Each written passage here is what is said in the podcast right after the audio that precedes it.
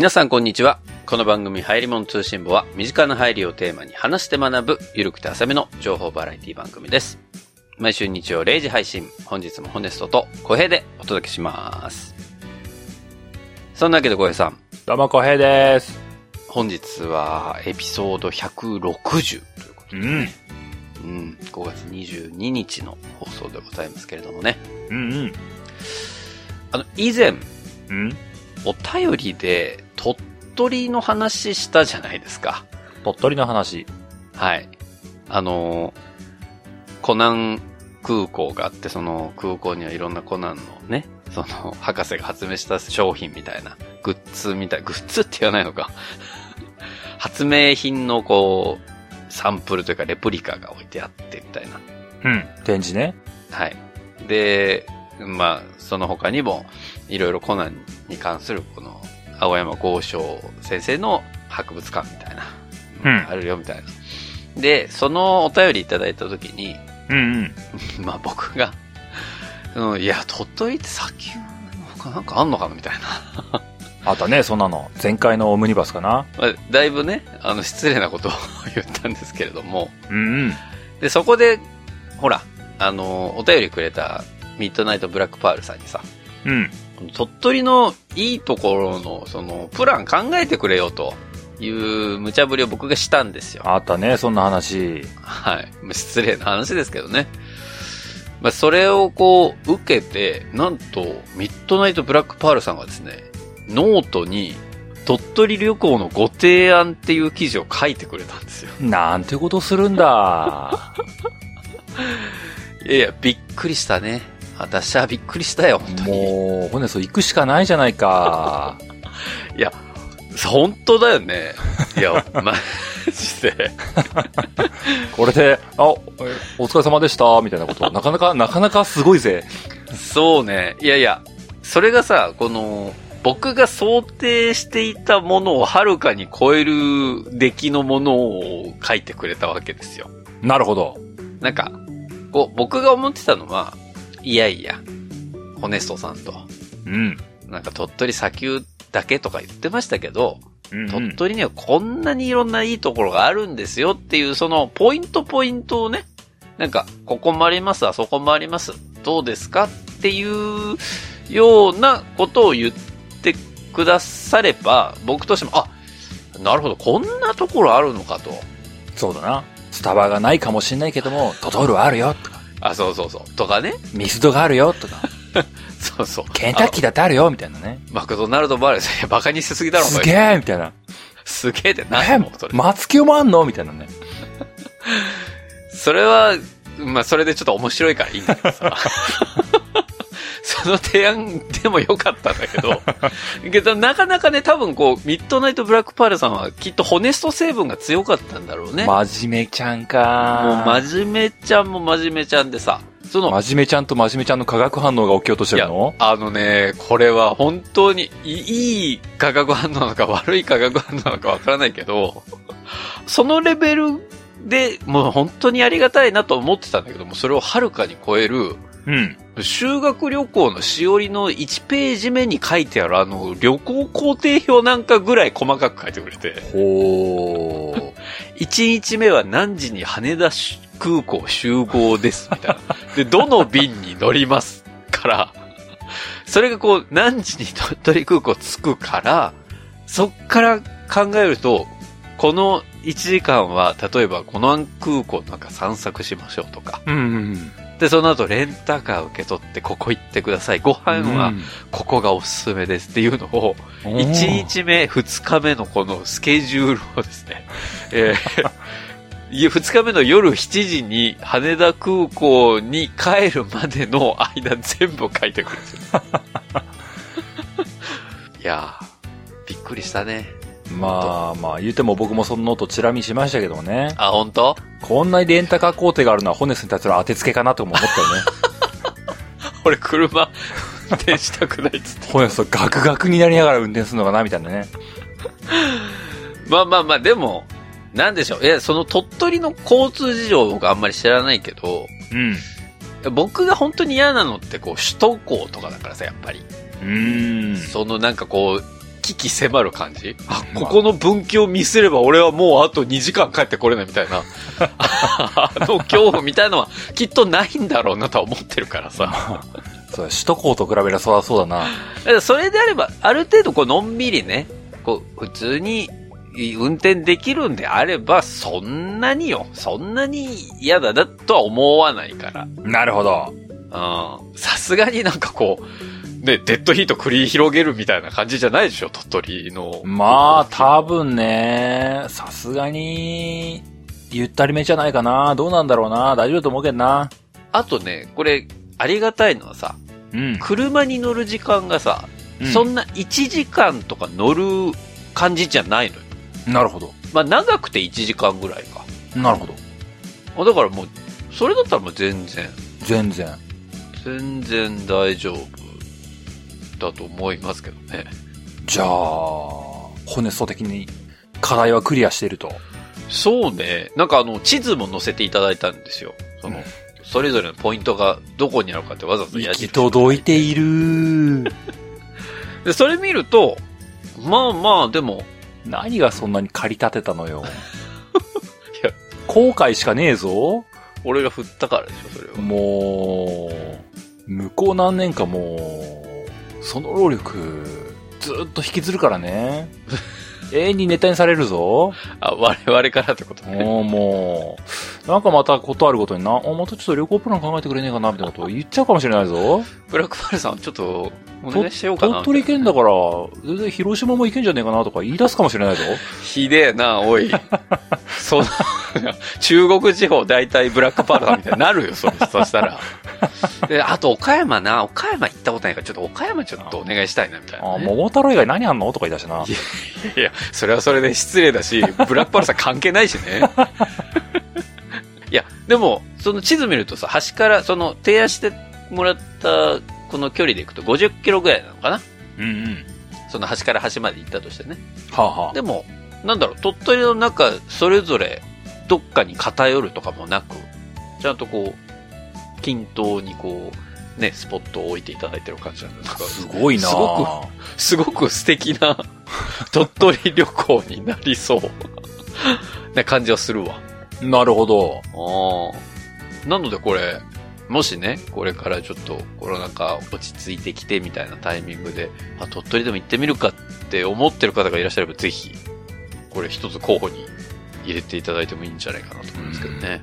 なんか、鳥取の、鳥取の観光周知が、すごい集客力あるかもしれないな 鉄板コースとして、なんかガイドブックに載ってるのとよりもはるかにいいぞ、これ、みたいな。ほんとそうだと思う。だって、なんだろう、これ見て普通に、あ、充実した二日やんって思っちゃったからね。なんだよ、もう、もう、はやつでみんなで修学旅行する？あ、そう、あ、未だかつてないもんね、修学旅行やったポッドキャスター修学旅行します？なんか、バスとか借りて、バスをホネストに運転させて。ちょっとあんまり大きなやつは運転できないけどね、私も。中型ぐらいしかないから。ロケバスぐらいのサイズだったんだったらね、なんかこうね、あの、なんか、急になんか業界人ぶった感じの、急になんか回し始めると思うんだよね。ちょ俺もう何、何の人なの？俺よくわかんない感じなんですよ、立ち位置が。いや、でもね、あの、こうして、こう、真面目に書いていただいて、本当ありがとうございます。もう、ありがとうございます。無理しないでね。本当あの、ホネストの言ってることなんて本当無視しても全然構わないことですからね。振りじゃないからね。本当よ。あの、これも振りじゃないからね、本当に。もどうしよう。申し訳ないなと思って。急に、急に広島の旅行プラン狙われてきたらどうしよう。困っちゃう。それはもうでも俺たちは本当謝るしかないよ。ごごめんごめんだよ。もうやめてくれって思う。まあそんなわけで。ね。えー皆さんもぜひ、このミッドナイトブラックパールさんのノートご興味あればね、検索してみていただきたいと思いますけれども。うんうん。えーそんなわけで今日は、小江さんの回でございますけれども、うんうん。今日は何を持ってきていただいたんでしょうか？今日はステップンの話をします。ステップ。まあ、きっとハヤツを聞いてる人、え大半知らないと思うんだよな。ステップワゴンの略みたいな感じ？ホンダの車じゃねえんだよ。ステップワゴン、ステップンみたいな。違う。でも全然わかんないもん、今の時点で。ステップンというものが何なの。まあ、一部の界隈を非常に賑わしていて。まあ、本当にリアルタイムでは結構大荒れなんですけどね。ステップンが？春先、4月ぐらいはもう、湧き立ってたかな。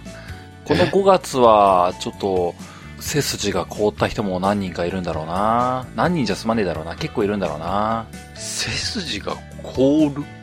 みたいな話なんですけども、は NFT ゲームの話をします。あ。いつぞややったやつね。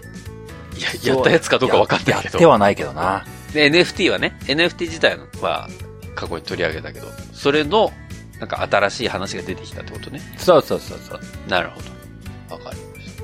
うん。じゃあ早速、本編に入っていきたいと思います。はーい。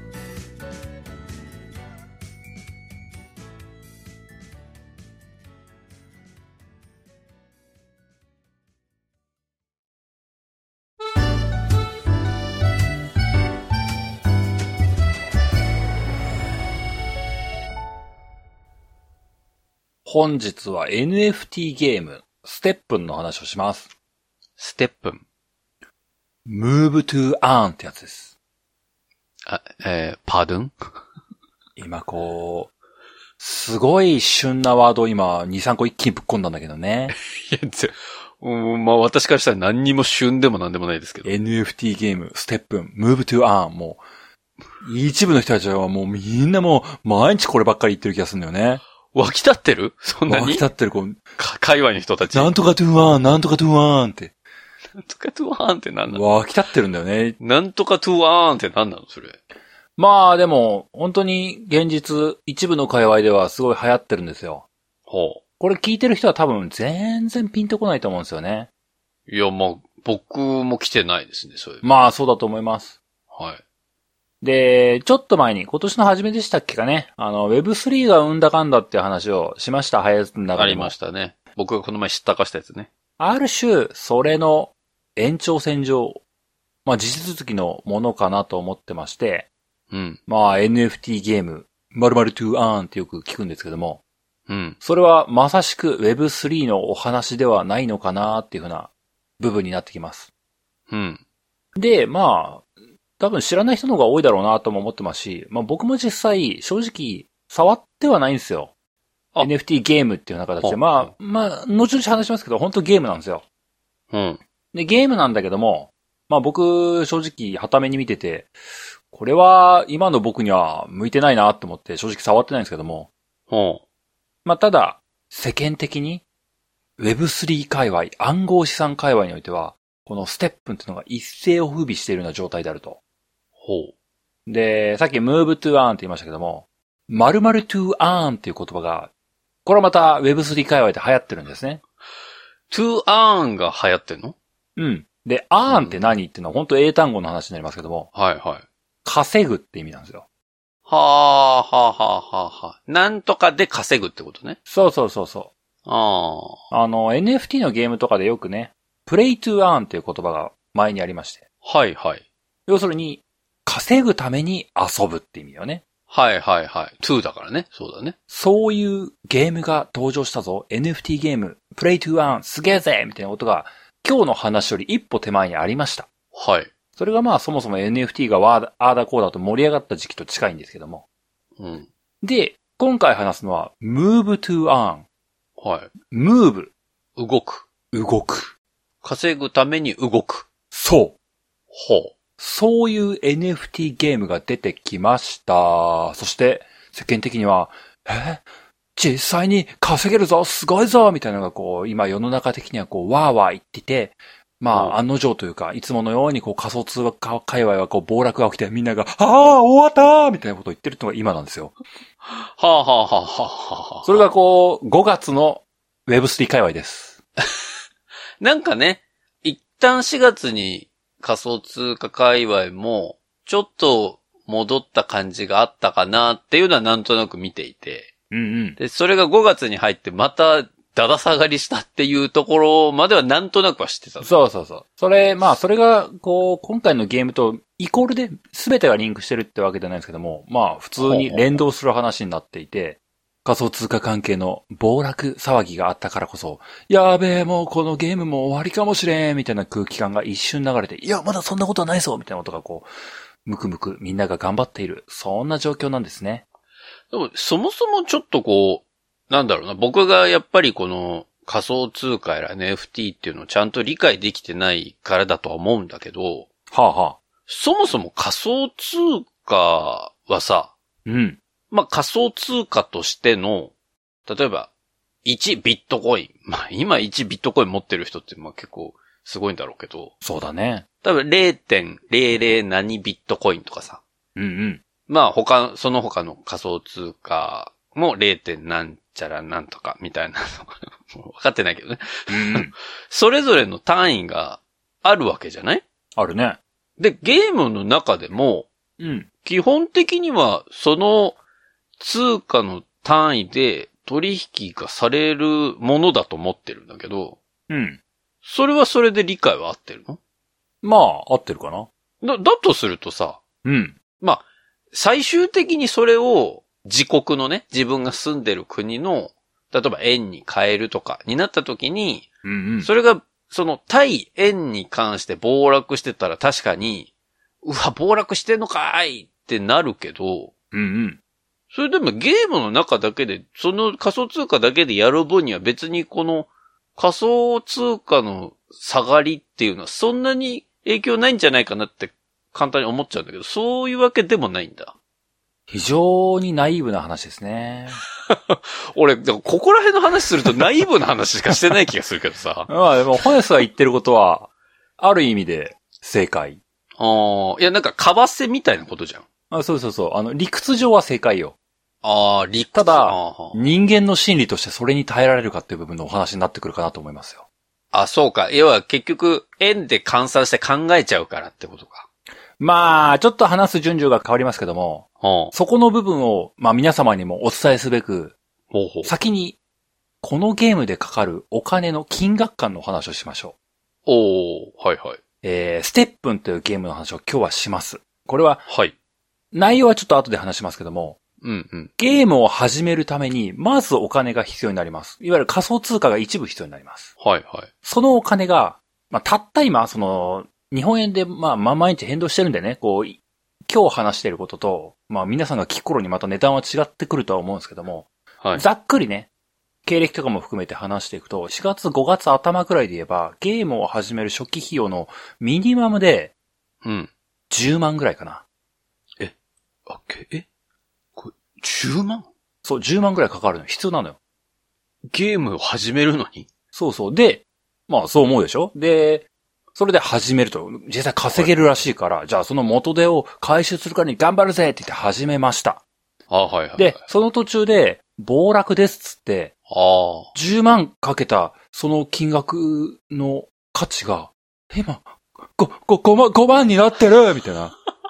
それってそういうことか。今のホネストの話で理屈は合ってるんだけど、笑っていられるかって言うとまた違うと思うんですよね。あ、スタートするときに10万で始めたのに、スタートして直後に5万になっとるやないかいみたいな話ね。そうそう。原価を回収しようとかそんなことを思っていた人が、あれ？のっけからあれ？みたいな。はいはいはい。だから、それの人はなんかこう短期決戦なんだ。なんか、イメージがね。長期で考えてない。まあ、お前が言うなっていう 感じだと思うのよ。分かってる分かってる。あの、何も知らないお前が何を言ってるんだっていうのは皆さんからのご指摘はもうごもっともだと思うけれども。でも、なんだろうね、その、為替とかのやつとかさ、あと金の価値とかもそうだけど、うんうんなんか長期で見ると、上がってたりするわけじゃない？うん。うんうんそうだとすると別に、一旦、例えば日本円からドルにね、安い時に変えて、うんうん。で、まあしばらく、なんか10、10年ぐらいほっといたら、あ、なんか80円で買えた時のやつが今120円になってるわ。みたいなのに戻せば、まあまあ、トータル良かったよね。みたいな感じだと思ってんだけど、うんうん。やっぱ NFT はそう、そうではなく、NFT とかそのゲーム界隈っていうのは何日とか何ヶ月ぐらいのスパンで、やっぱ変動があると浮き沈みみたいなことを考えちゃう人が多いっていうことなのね。うーん、まあ、これはまた、ホネスの言ってることは一定の意味で正解なんだけども。まあ、やっぱりこれ、あ、そうだ、もうそもそも最近出たゲームでしかなくて、そっか。そもそもこのゲームの賞味期限いつまであんのってのも全くわからないし、ああ、やるプレイまあ、人口。ぶっちゃけ明日ぶっ壊れてもしょうがないよね。このゲームってそうかそうか世界だからね。ああ。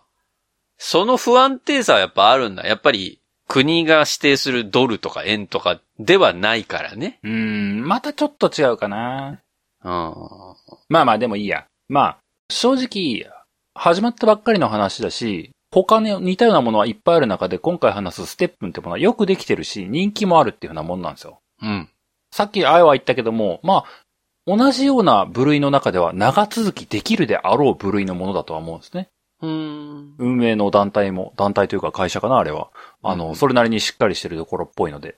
ほうほうほ期待はできるけれども、僕こ、僕、僕のすごいなんかね、試験が混じっちゃう言い方にはなりますけども、う。うん。お金を稼ぐぞって参加しようとした人がのっけからやっぱり痛手を食うとテンションはだだ下がりするよねっていうのはまあそれはしょうがねえだろうなとは思うんですよね。まあ出花くじかれるみたいな話ですもんね。稼ぐぞーって思った時にあの、マイナスがさらにマイナスになったぞっていうのはね、やっぱり辛いそうか。そうか。そうか。まあ単純に考えて自分が払ったお金が目減りしてるわけだもんね。うんそうそうそう。まあ、まあ、それは、きついよねと思うのがまあ、正直なとこっすね。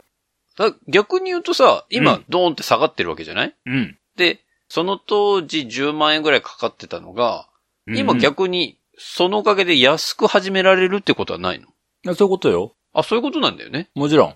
うん。だから、もしかすると今のこの仮想通貨の下落みたいなところで参入障壁が下がって参加する人が増える可能性も全然あるわけだよね。そうそうそう。うんそういうことだし、まあ、SNS ってすごい小汚い空間だからね。やっぱりこう、あの、10万で買って始めるぜって言ってたやつと、あの、う暴落直後に、あの、やべえ、もう、絶望だぜってなってるテンションの中に、いや、安くなってる5万で始めちゃおうっていうのがあると、やっぱりこう、なんだよ、あいつみたいな、こう、感情が、こう、SNS を介して、こう、うわーってうねっているっていうのが、まあ、あるよね。そういうことね。それが冒頭で言ってた、その、5月は大変なことになってるみたいな。もうあの、常にだけどね、仮想通貨は常にこう、引きこもごも、あの、像で満ち溢れてる空間だからさ。うん、大丈夫かそつのいこの間までみんなでこう、あはは、うふーって笑ったのにこう、翌日にはもう、あいつ、あいつのこと絶対許さねえみたいな空気ができてるからね。多分仮想通貨の周りに生き量めっちゃついてると思うよ、俺。まあ、本当そうだと思うよね。あのーすごい、すごいことが毎日起きてるからね。思念がね。うなるん。ほどね。そんな感じなんだ。へえ。。そういうう世界観でやってますけどもね。はあはあはあはあ。まあそうは言っても、正直たった今、皆さんに向けて放送するときに、うんまあごたごたしてる可能性は大いにあるんですけども、はい。そうは言っても、そのステップンっていうゲーム自体は、うんなるほど、こういうものが出てくるんだなぁと、僕は普通に個人として感心したんでね。あ、ゲームとしてね。うん、今日はその話をしてみようかなと思うわけですよ。はいはい、ぜひぜひ。で、move to earn。はい。稼ぐために動く。そう、動くと言いましたけども、うんまあ、このゲームの性質として言えば、歩くに置き換わります。ウォークね。うん。で、ステップンって、最後に N がついてますけども、ステップ。はい。英単語でありますよね、ステップ。ステップ。はい。ステップバイステップのステップ。う。そう、ステップバイステップのステップ。うん。これのお尻に N がついてステップン。っはあはあはていうタイトルなのよね。あはあ。ああ、じゃあステップワゴンの下りはそうだね、ダブル G が抜けたらのだから、ステップンだよね。ああ、なるほどね。ホンダの車ではねえんだけどもなステップン。なるほど。うん。で、このゲーム、NFT ゲームなわけですけども、じゃあ何が NFT をしているのか、どういうゲームの性質を持っているのかというと、うん。ゲームを始めて何をするかというと、歩くことになるんですけども、その歩くために NFT のデータを買うことになります。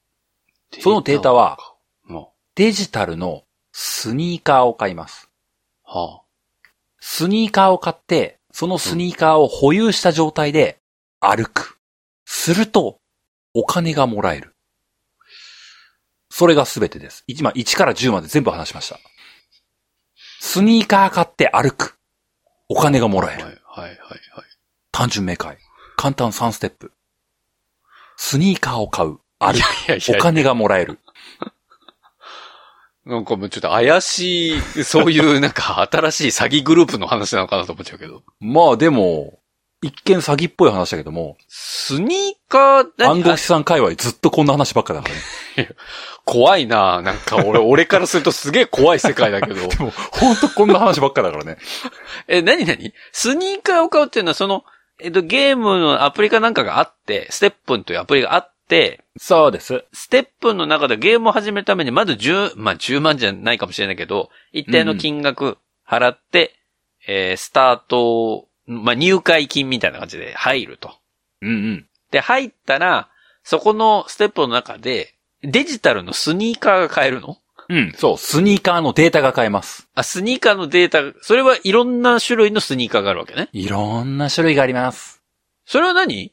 その、いろんな種類のスニーカー買って、それを保有した状態でそのスマホ持って歩きゃ、その分で稼げるようになるっていうことなんだろうけど、うん。この持つスニーカーの種類によって、稼げる金額が変わってくるとかそういうことなの？そういうことですね。ゲーム性はその辺にあります。スニーカーを買うと言いましたけども、何のスニーカー買うの？って。ほで、前も NFT の話の時にしましたけども、う。うん。さっきのホネスの説明を若干訂正すると、うん。ゲームを始めて入会金みたいにお金を払うというわけではなく、ほう。自分で、まあ、市場で売ってるスニーカーを自分で選んで買うんですよね。え、うん。なので、例えばそのスニーカーが A、B、C と3種類あったら、どれにしようかなっていうのは自分で選べるんですよ。はあ、はあはあ、で、もちろんそのスニーカーに応じて値段が違う。で、うんゲーム的な性能も違う。はいはい。まあ値段と性能とにらめっこして、あと自分のお財布事情とにらめっこして、これにしようかなって言ってこれを買って、まあそれがたまたま10万円だったら10万円だし、20万円のもあるかもしれないねっていうぐらいのね。入会金を払ってやるとかじゃなくて、その10万円って言ってたのは、そのスニーカーの値段が10万するってことなのそうそう。今あ、僕の知ってる限りミニマムで10万ぐらいかな。ああ、はいはいはい。だからそもそもこのステップンというゲーム自体が、うんスニーカーを買わないことには始まらないんだ。そうです。あー、なるほどね。なるほど。スニーカーを買って初めて、あなたはその NFT を得る権利を得ました。だからスニーカー買いましょう。でもスニーカーは一足10万ぐらいするけどね。っていうような立て付けなんだね。そうです、そうです。はあ、なるほどね。さ、確かにそしたら、10万で買ったスニーカーの価値5万なっとれやないかーいは嫌だな。それは確かに嫌だわ。おお納得いただけたようで。いやいや、納得。いや、なんかその入会金みたいなのはさ、うんうん。例えば、入会するのに5ステップン必要なんですよ。今、1ステップン5000円ですけど、っていうのが、うんうん。なんか時期によっては1000円ですけど、みたいなのかなと思ってたから、うんうんさっきの発言になったわけだけれども、はいはい。なるほどね。それを所有するっていう風な形でスタートしなきゃいけないってなると確かに価値が下がるのは嫌だっていう人たちが多くなるのは理解できるね。うーん。なるほどね。はあ。そうなんだね。まあ、改めて、まあ聞いてる人にもね、できるだけ理解してもらえるようにご説明したいんですけども、はいはい。まあ実際そのステップっていうのはアプリとして存在してます。うん。で、まあちょっと細かい手順とかははしょりますけども、とにかくはいああだこうだして、えーアプリを導入して、そして入金してお金を入れて、うん。そこでスニーカーを自分で選んで買いますと。で、はい。買ったスニーカーはデジタル。アプリの中に存在するもの。はい NFT でござると。うん。で、デジタルのものだから実際に自分で靴を履くというわけではないんですけども、そのデータが入った状態でスマホを持って実際に歩く。うん。そうするとその歩いた量に応じて、また改めて仮想通貨がもらえるんで、その仮想通貨が稼げるというようなものになるわけですね。うん。うん。で、もう少し細かいゲーム性のある部分のお話をしていくと、はい。スニーカーはたくさんの種類があります。はい。値段も違えば、スペックも違います。うん。どういうスペックの違いがあるのか。ああ、はいは例えばですけども、スニーカーには大きく4つの種類があります。い。4つ？まあ名前がついてるんですけども、ウォーカーとジョガーとランナーとトレーナーってのがあるんですけども、はあ。何が違ううのかというと、はい。最適な移動スピードっていうのが違うんですね。はいはいはいはい。例えば、ウォーカーというもの。これは、時速1キロから6キロの間に、スコアが稼ぎやすいっていう風なものになってるんですね。あー、なで、そのスコアっていうのは何なのっていうと、スコアが手に入ると、そのままお金が手に入るみたいなイメージで持っていただければ OK。はいはいはい。で、今言ったウォーカーが1から6キロ。うん。ジョガーっていうのが4から10キロ。うんランナーっていうのが8から20キロ。うん。みたいな形です。対応するスピードが違うんですよ。うん。うん。うん。ウォーカーっていうのはそんなの通り、歩いてる時のスピード感に合わせているもの。はいはい。ジョガーはジョギングぐらいですよね。うん。で、ランナーは本当走るような、うん。ランニングのスピードに合ったもの。はい。そして最後のもう一個がトレーナーってやつは、うん1から20キロ、すべてに対応するような、総取りみたいなね、スペックを持ってるもじゃあ、もう単純にトレーナーが一番高いんだ。の。ですね。単純に購入する金額はそのまま跳ね返ってきますね。トレーナーが一番万能なので。はいはいはいまあこういうものが、それぞれのスペックとして存在していて。で、まあ、あとは値段とかにはそこまで大きな影響は、あ、でもあるかな。でもまあ一応ゲーム的な部分として、スニーカー自体にレベルっていうものもあって、うん。まあ、歩けば歩くほどそれが上がっていくよとか、うん。うん。うん。そういう性能を持っている。なるほどね。で、さらに、さらに。基本的に、持てるのは一足じゃないです。え？三足一緒に持てるってこと？持てます。ほう。だからこのゲーム、別にこう、まあデジタルのデータの話でしかないので、うん。一足持ってて、一足だけはアクティブにするってわけではなく、二足持ってて二足同時に使うってことができるんですよ。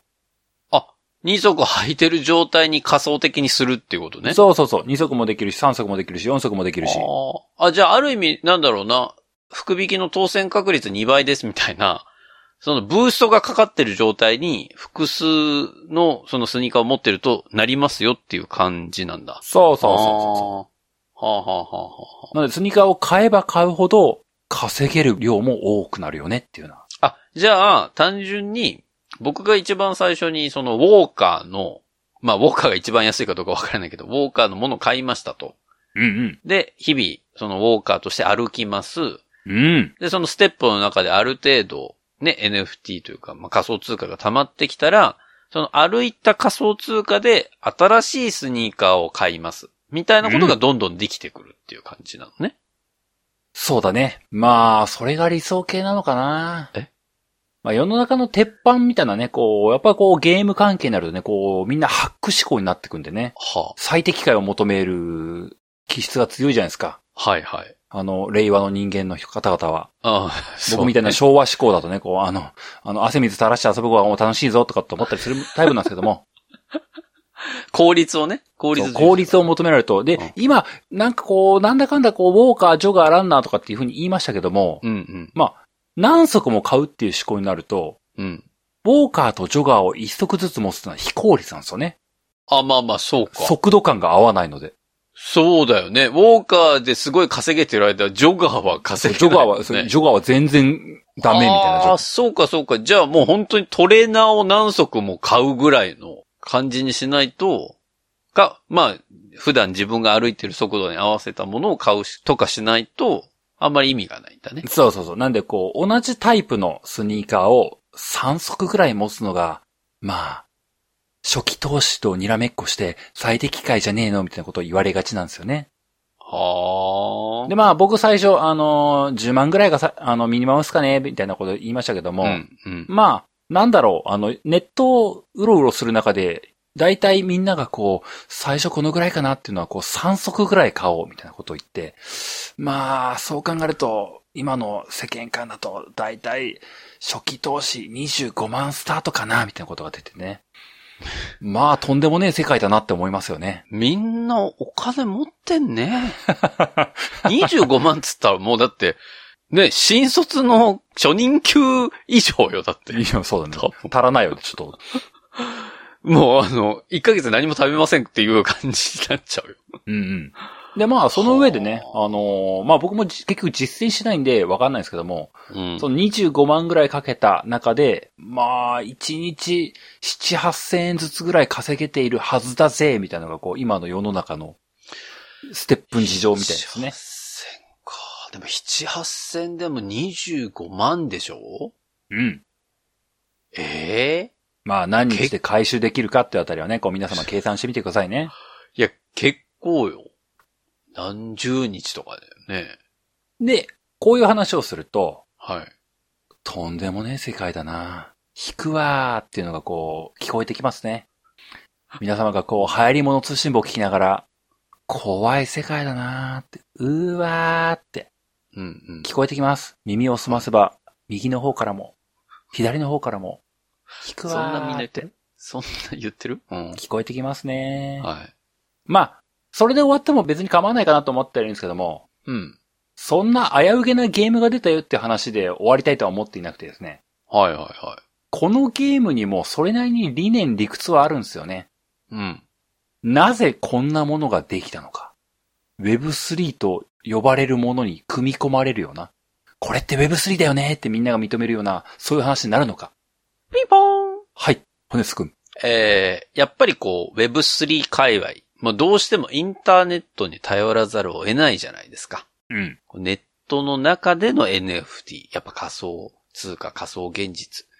みたいなところが多い中で、うん。人々はどんどん運動をしなくなるだろうということを危惧した、うんこのステップンの開発者はですね、うん。それなら、こう NFT でありながら、みんなが動きたくなる仕組みを作ろう。そうやドラクエウォークを参考にしようということで作ったのがステップンであると。そういうことですね。まあ、なんか、遠からずのあたりがなんか、難しいね。間違っちゃないんだよね。俺多分、あんま、こういう会話でボケちゃいけないんだろうな、きっと。なんか微妙な答えしか出せてないわ、多分。そう、当たってもないんだよな。微妙なんだよな。当たってないんかい。なんかこう、そう、微妙に、微妙に違うんだよなってこう、あすごいねとも言い難いんだよね。方向は合ってるけど、あの、全然的には当たってない。そうなんだよな。なんかのこう、宇都宮線と高崎線なんだよなって感ね。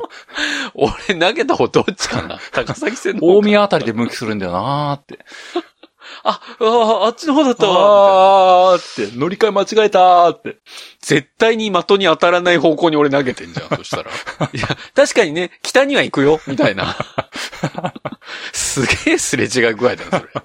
おい、やめろ。関東付近の人間しかわかんないよ、その例え。まあまあでも、まあ間違いではないんだよね。まあそういう部分のところは確かにそういう側面は持っている。なるほど。で、じゃあ何なのかっていうようなこと言うと、Web3 ってまあ前回も言いましたけども、分散化とか、まあ単一障害をなくすみたいな話がよく出てくるんですけども、うん。それとは別に、move to earn っていう風な、その言葉、なんかキャッチコピー的に使われるんですけども、うん。これが何を目指しているのかというと、まあ、ホネスが言ってくれた通り、いわゆる運動習慣を作るっていう部分のところに目的があるんですよね。はい。で、このゲームは、お金を稼げるっていう、まあ、最大の報酬感というか、メリットがある中で、何をすればお金が稼げるのかというと、歩くとか、ランニングするみたいな、動くっていうことなんですよね。うん、うん。で、ゲーム的にはこれ1日にどのくらい稼げるかっていうの部分のところは、時間的な制限があるんですよ。ほいわゆるあのスマホゲームでいうスタミナみたいな概念があって、う。はあ、はあは1日にこのぐらいまでしかこのゲームプレイできませんよっていうリミットが設けられてるんですよ。なるほどね。ずっとできるわけじゃないんそう、だ。1日はずーっと歩けばいいってわけじゃない。なるほど、なるほで、極論、あの、10分20分の世界なんですよ。その遊べる時間って。ど。え、少ない。そう。パッと見つくないでしょうん。でも、このゲームが目指すものって、毎日の運動習慣だから、そのぐらいでいいんだよね。そうかそうか。それが2時間とか3時間になっちゃうと、現実的じゃないじゃない。すっげえ頑張る人は、3日でもういいや、みたいな感じになっちゃう可能性があるってことね。うん、まあ、3時間とかやれる人がいても別にいいんだけども、うんうんそれって万人に対するあの答えではないはずなんだよね。そっかそっか。そうだね。普通の人間の運動習慣としては。ハードルを低くするってことね。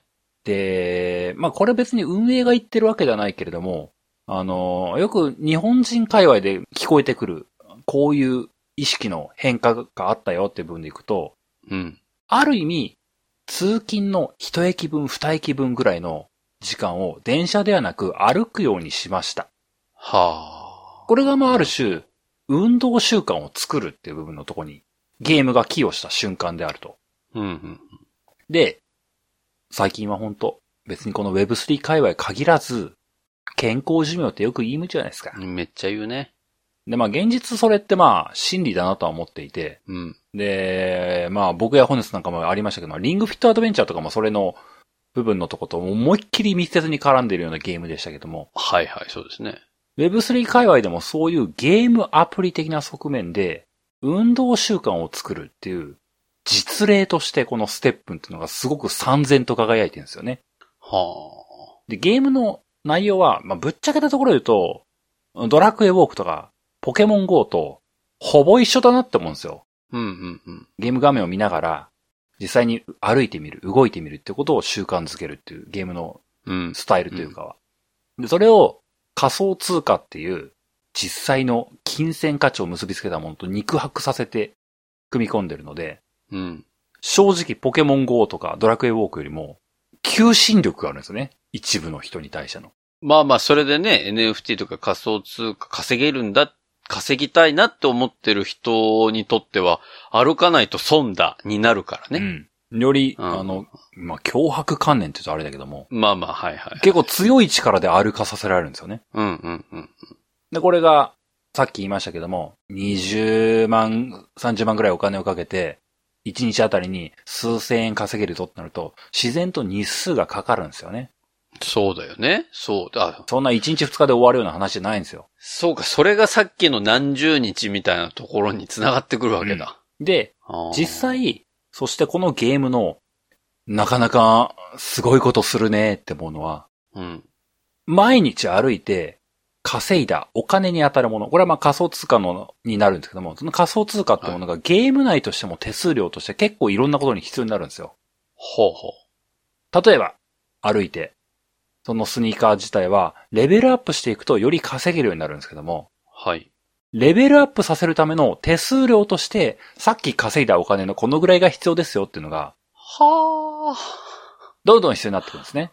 はいはいはい。まあよくある、例えばドラクエウォークとかだったらその装備のレベルアップするのに、うん。ゴールドが必要です。みたいな、そのゴールドが実際に歩いた時に得た仮想通貨で支払わなければならない。そういうことよ。うーん、なるほどね。なのでこう、例えばその、今日1万円分なんとか稼いだぞって言っても、それを1万円としてストックするでは、効率が上がらないので、その中のはい8000円分を使って、スニーカーをレベルアップさせますみたいなことをする。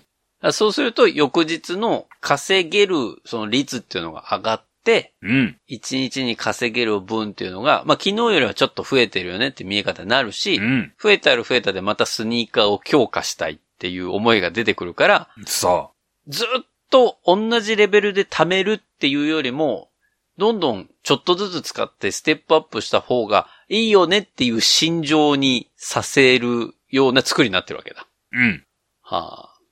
です。そしてもう一個。ほ結構、これ、むちゃくちゃだなって僕個人的には思ってるんですう。けども、ミントっていう機能がございます。ミント？何かというと、はい。このステップンというゲームは、うん。スニーカーを2足持っていれば、はい。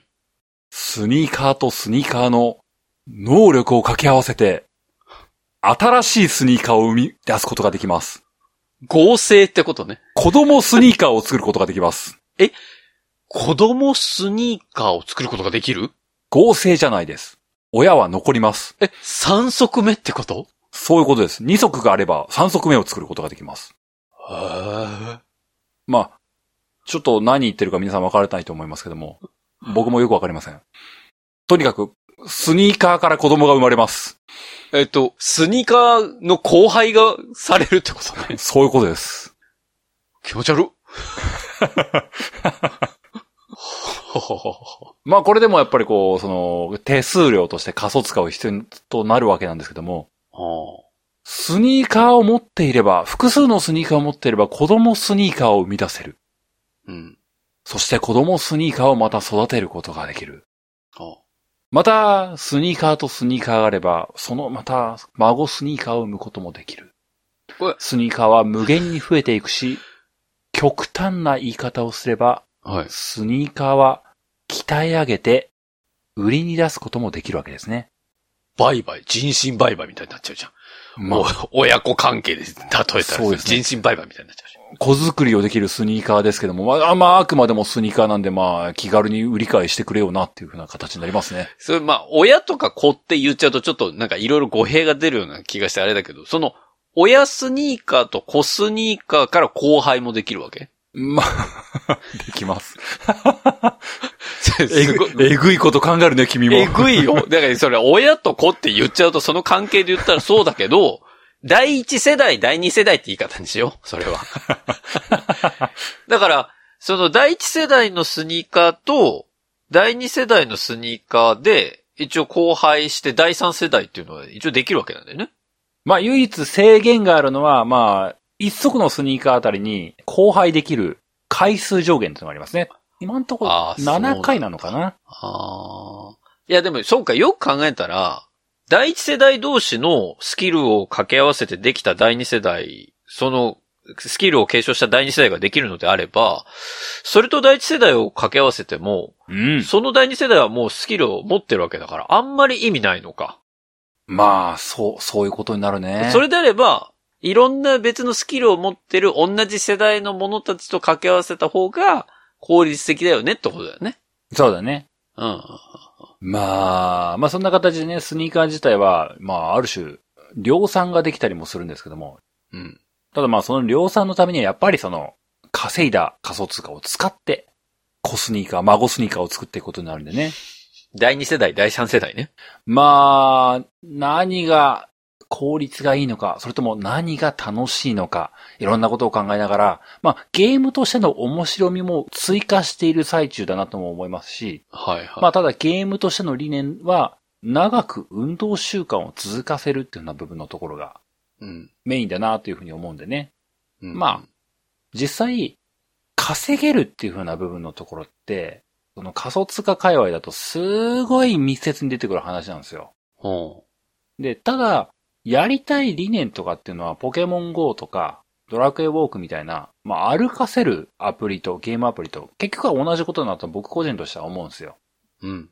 現状、NFT とか、Web3 界隈の中で、どうしても、ただ単のゲームアプリみたいなものは、生み出されないんですよね。うん。うん。仮想通貨の、まあ、いわゆるブロックチェーンってものを使ってるのは大体そうかなと思うんですけどね。はいはいはい。まあ、仮想通貨っていうのは、まあ、それぞれの金銭的価値って紐づけて動かしてるものがほぼ全部なんで、うん。まあ実際それを応用したゲームアプリってものは実質金銭感覚とすごく密接に紐づいたものが出てくるんですよ。うん。でも、これってある種一つの事例だと思っていて、うん。まあこういう、ある種、ブロックチェーンの中で、ポケモン GO みたいなアプリができたんだなというふうなことが今、実際にプレイヤーもたくさんいるっていうような状況になって、実証されつつあるというのが、まあ個人的には見ている部分のところなんですね。はい。で、世間的には NFT ってなんかすげえ企業も食いついてるんですよ。うーん。どこぞの企業が NFT で何かを作ってみることにしましたよっていうのは結構頻繁にニュースとして聞くんですよね。うん。で、このステップにおいても、スニーカーなんで、まあ、非常に食いつきやすいメーカーさんがいくつか思いつくじゃないですか。まあ、A から始まるところとか、N から始まるところとか、そういうことですよね。うん。で、実際に A から始まるところ、ほう。アシックスさんが、これ実際コラボしてるんですよ。あ、そうなんだ。NFT スニーカーを作って、このステップン上で展開してるんですよ。ああ、なるほどね。結構ガチなんですよ。へえ。なんかこう、今日話していて、まあ僕自分で話してても思うんですけども、なかなかやべえゲームだなって思うんですよ、これ。でも、割と冗談じゃなくなってるんだよね、これね。まあ、その企業が参入してるっていうところからもね、考えると。そうそうそう。うんうん。実際に運用されてる規模とかスケール感を見ても、結構ガチだなって思うところが多々ある。なるほどね。ゲーム性としては、スニーカー子供産むか気持ち悪いな。ポケモン GO でよかったんじゃねえのって思ったりもするんで。ああ、スニーカーにしたのは、いや、スニーカーにするのはいいんだが、子供を産むとは何なのか。おーおーみたいな。ゲームとして破綻してないみたいなこと。いやいや、それ本当に良くないよ、そのさ、その、なんだろう、この、増えるっていうの良くないよ、やっぱり。なんかだって引っかかるもん。えだってポケモンですらさ、二つのポケモンとか、なんかこう、一つ博士に返して飴をもらうとかじゃん。一旦何かにさ、変換した上で、他のポケモンに与えるっていうことをするわけじゃない。そうね。いやいや、それをさ、物同士で交配させちゃいかんって、それは。気持ち悪くなっちゃう、こっちが。うんえ、一旦何？みたいな。なんか、その NFT 云々の理解力とは別の、え、なんだっけ？それ？みたいな。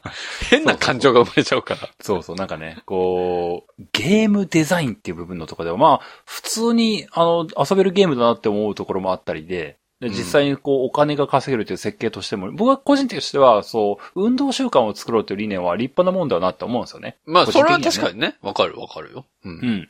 で、まあ、これが現状その、さっき挙げたアアシックスさんみたいなとかね、そうういう企業コラボみたいな形で、より規模を拡大させているっていうことと、ん。うん。で、割とこの運営母体になってる会社なのか団体なのかっていうところも、結構、どこでお金を稼いでるよっていうところを結構公表してるんで、結構信頼できるところだなっていうふうに個人的には思うんですよね。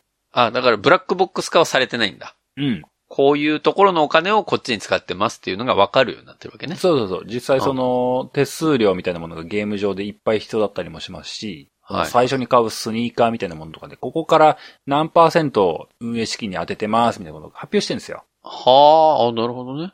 だから割と、なるほどねっていうか、まあ健全な経営をされてるように見えるんですよね。うん。だから割と、なんだか知らないところが、あの、作った怪しいゲームというふうなことでもないなというふうに個人的には思ってるんですよね。なるほどね。ただ、さっきも話した通り、一方で、まだ少し僕が住んでいる世界とは折り合ってない部分があんなとも思うんですよ。はあ、はあは金銭感覚バグっとるっていうのはね。あ、あ、まあ、この前も言ってましたもんね。その NFT 界隈は今、バグってるみたいなこと言ってたもんね。うん。まあちょっとね、あの、取り扱う額が大きすぎるだろうっていうのが個人的には普通に思うんですよ。まあ、そうだよな。だって普通に考えて電子のさ、うん。スニーカー、履けもしないスニーカーに10万はちょっと、ちょっとなと思っちゃうもんな、今。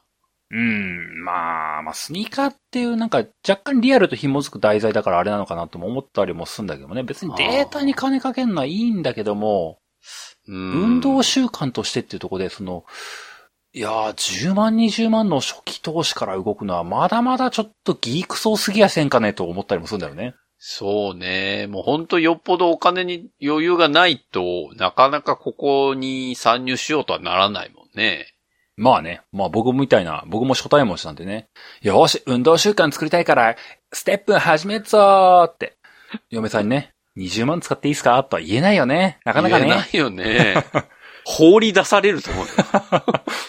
お前何言ってんだってなるからね。まあ、あの、リングフィットアドベンチャーって我慢しますってなるよね。本当だよね。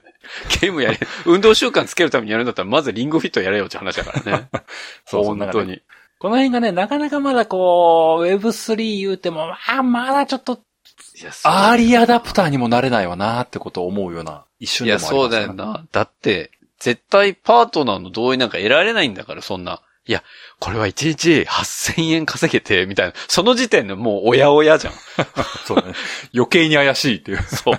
実際そうなのかもしれないけど、おそう、ほんまに大丈夫かってなるからね。しかも、しかもあれだぜ。スニーカー同士で子供が産めるから、みたいな。そうこいつで、その中でこう、5月に入ってこう、仮想通貨大暴落じゃーってなってこう、もうやばい世界でしかないというね、こう。もう、あれだよね。その、たどる、その、フローとしてはさ、その、暴落したことを妻に言えなくてさ、どんどんどんどんこう、沼にはまっていくみたいなさ。それダメなパターンしか思い浮かばないね、今。まあね、そう。そこがまだね、こう、Web3 って言葉だけ先行しちゃってんなっていうのが僕個人としては思うところなんで、もうちょっと、敷居が低くなる必要があるよなっていうのがね。そうだね。でも、その、この前の話で NFT アートのことも取り上げてもらってさ、うん。で、その後、その、なんか NFT アートで子供の描いたドット絵がもう何千万になりましたみたいなお母さんの話も聞きましたけど、でもあれはもうなんかお母さんが率先して NFT を導入しようとしたことがきっかけで、まあ、あ跳ねたみたいな事例もやっぱあるわけだから、うんうん。こう一概にこうすべて悪だって決めつけるのもできないわけじゃん。まあできないというか、それで実際に成功するパターンもあるわけだからさ。まあでもこの話し方をすると、もうほんまに詐欺みたいになってくるから嫌なんだけど。でも、この NFT ってのはまだ出たてで、どうしてもそういう目があるのはしょうがないことだとは思うけど、こう、なんか少額でも始められる。それこそ、一旦初期投資なしで始められる NFT アートみたいなところから入ってみて、うんうん。それでなんか、あ、なんか意外と数万円稼げたじゃん、みたいなところからそれを初期費用としてなんかいろんなね NFT に手をつけるみたいなやり方もできなくはない世界だから、そうだね。なんか、そういう、ちょっとね、アンテナ張って興味あるわっていう方は、自分のリスクの少ないやり方っていうのところも調べていただいて、まあ、それで参入していただくのは全然ありかなと僕自身は今の話聞いてて思ったけどね。まあね。うん。まあ、とにもかくにもちょっと額が大きな話になりがちだからね。そうね。まあ僕個人としてはね、まあ、正直この最近のポッドキャスト界隈と同じだよなとも思うところがあって、うんうん。やっぱ稼げるぞっていうふうな機運がすごい先行してるんですよね。ああ、そうね。だからまあやっぱりこうどうしても、儲かるぞ稼げるぞっていう目線での人の集まり方がすごいなと思っていて。ああ。ポッドキャスト界隈と本当一緒だと思っててね。そうね。今そうだもんね。それってまあ別に悪いことじゃないのよ。こうんうんう、。市場がこう盛り上がっていく、成熟していくために必要な過程ではあるんですけども、うん。同時に今盛り上がってる今この瞬間っていうのはリスクも大きい瞬間だと僕は思うんですよね。はいはい。この先、少し落ち着いた、あるいは何か大きな事件があって、少し熱が引いたその時からどう変わっていくかが、まあ、うん。必要なステップよねって思っていて。うん。そうね。まあ、こういう NFT ゲームみたいなものとかも、まあこれからも正直テレビゲームとかとそういう世界の部分とかなり密接に繋がっていくんだろうなっていうのは僕個人としては感じてはいるんですけども、うん。まあただ、テレビゲームとか、まあそういったものって、任天堂じゃないけどもね、やっぱりこう、子供が混じる世界だからね、うん。あんまりリスクだけがある大人の遊び場になるのも良くないよね、と個人的には思っていてね。まあそうね。そこの整備というかね、そうう。いうん業界ルールみたいなものはね、なんとなく固まっていくのを願っているよというね。そういう気持ち。うん。だからスニーカーの後輩は良くないと思う。よくわかんないも 局そこの、そこの話に終始したけど、今日ね。まあまあね、あの、そんなね、最後の方はね、ただ最近こんなことを思ってるよって話ではありましたけどもね。はい。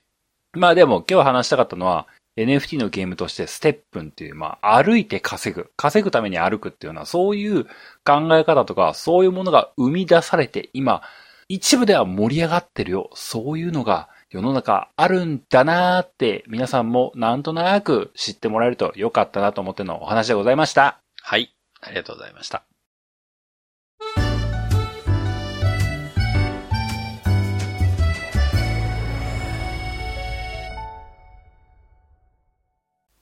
流行り物通信簿は、パーソナリティ2人が考える面白みを優先した番組作りを行っております。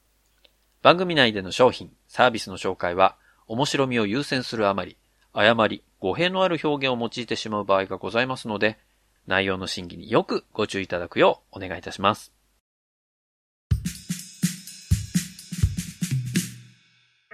はい、エンディングです。うん。まあ、ステップンの話でしたけどもね、今日は。うん。なんか積極性話になったな。いやいや、でもなんだろうね。その、これからきっとさ、その、まあ Web3 だか、なんだかいろんなこの界隈で、今 e スポーツなんかもね、結構盛り上がってきて、だいぶ経ちますけど、うんきっとそういう世界と繋がってくる話になるんでしょ？おそらくね。まあ、そうだね。E スポーツ、メタバース、NFT、この辺はもうなんか、そうそうそうあの、地獄絵図のように絡み合っていくだろうね。で多分切っても切り離せない感じになるだろうし、それこそうん e スポーツなんかで言ったらその賞金がね、その仮想通貨で支払われますみたいなケースも絶対出てくるだろうしさ。出てくるね。うん。なんかそう考えたときに、なんだろうね。僕はちょっとその傍観者的に見てしまっている側面が強いんだけれども、うんうん。なんかそのうち将来、例えば自分の子供がさ、なんか、いや、e スポーツちょっと気になってんだよね。みたいな感じになった時に、ホネストジュニア。多分、大きくなったな いや、まだ全然よ、そんな、そんなこと恐竜恐竜って言ってるぐらいの 段階だから全然あれなんだけど。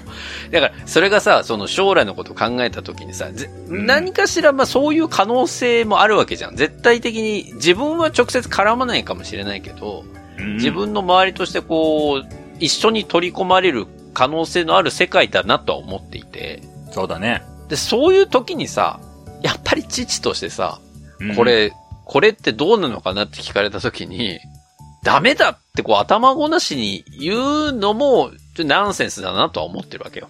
おっしゃる通りですうね。ん。だから、よくわからんし、とりあえず否定っていうのはね、厳しいそうそう。そう。なんか、それって悲しいじゃない？で、うん可能性を狭めることにもなるからさ。まあ、それはうん自分の子供だからっていうことだけではなくてね、うんその、社会においても、なんか、例えば後輩がそういうのやってますとか、なんか最近の若い子がこういうことやってますに対してこう、否定的な目ばっかり見るのもさ、なんかこう人生つまんなくなっちゃうかなっていう気もするから。そうだな、10年以上ポッドキャストやってるやつがな。え、俺の考え凝り固まってきてる？なんかこう、そういう意味でもこの流行り物通信簿を作ったわけでもあるからね。そういう側面もあってね。えー、知られざる誕生の理由？知られざる。えあなた知ってるでしょ？そー、の、えー、そう取り残されない親父になるためにだからね、この流行り物通信簿。えー？我々がそ。んな、そんな意思あったっけ？なんか最初から最後までふざけたい、ふざけながら死んでいきたいみたいな、そんな理由じゃなかったっけ？そうだっけ？それもあるけどね。うん でもなんか、そういう、やっぱり、早通的なニュアンスもちょっと感じて、この業界は追ってって損はないんだろうなと思ってるけどね。そういう意味で言うと。まあ、避けられない世界だとは僕は思うからな。うん。メタバースもそうじゃん、結局。メタバースな。結局あと5年10年したらさ、俺多分ヘッドセット家にあると思うのよ。まあ、それはね、それはまああるだろうね。うんあるし、多分リスナーさんとのさ、イベントとかメタバース内でやりますみたいなさ。そうだね。全然あるわけじゃん。い全然あるね。なんかメタバース内でもなんかステッカーとか配ってんだよな、ほん とや、俺グッズ作るの好きやな、俺。作ったんすーとか言って。どこに貼ったよ、メタバースの？あ、自分の部屋のね、オフィスのところに貼ってください、つって。これ NFT で今、0.0000ビットコインなんですよ。1ビットコインなんです、みたいな。単位が低すぎてわかんないって。もうほぼ10円ですみたいなさ。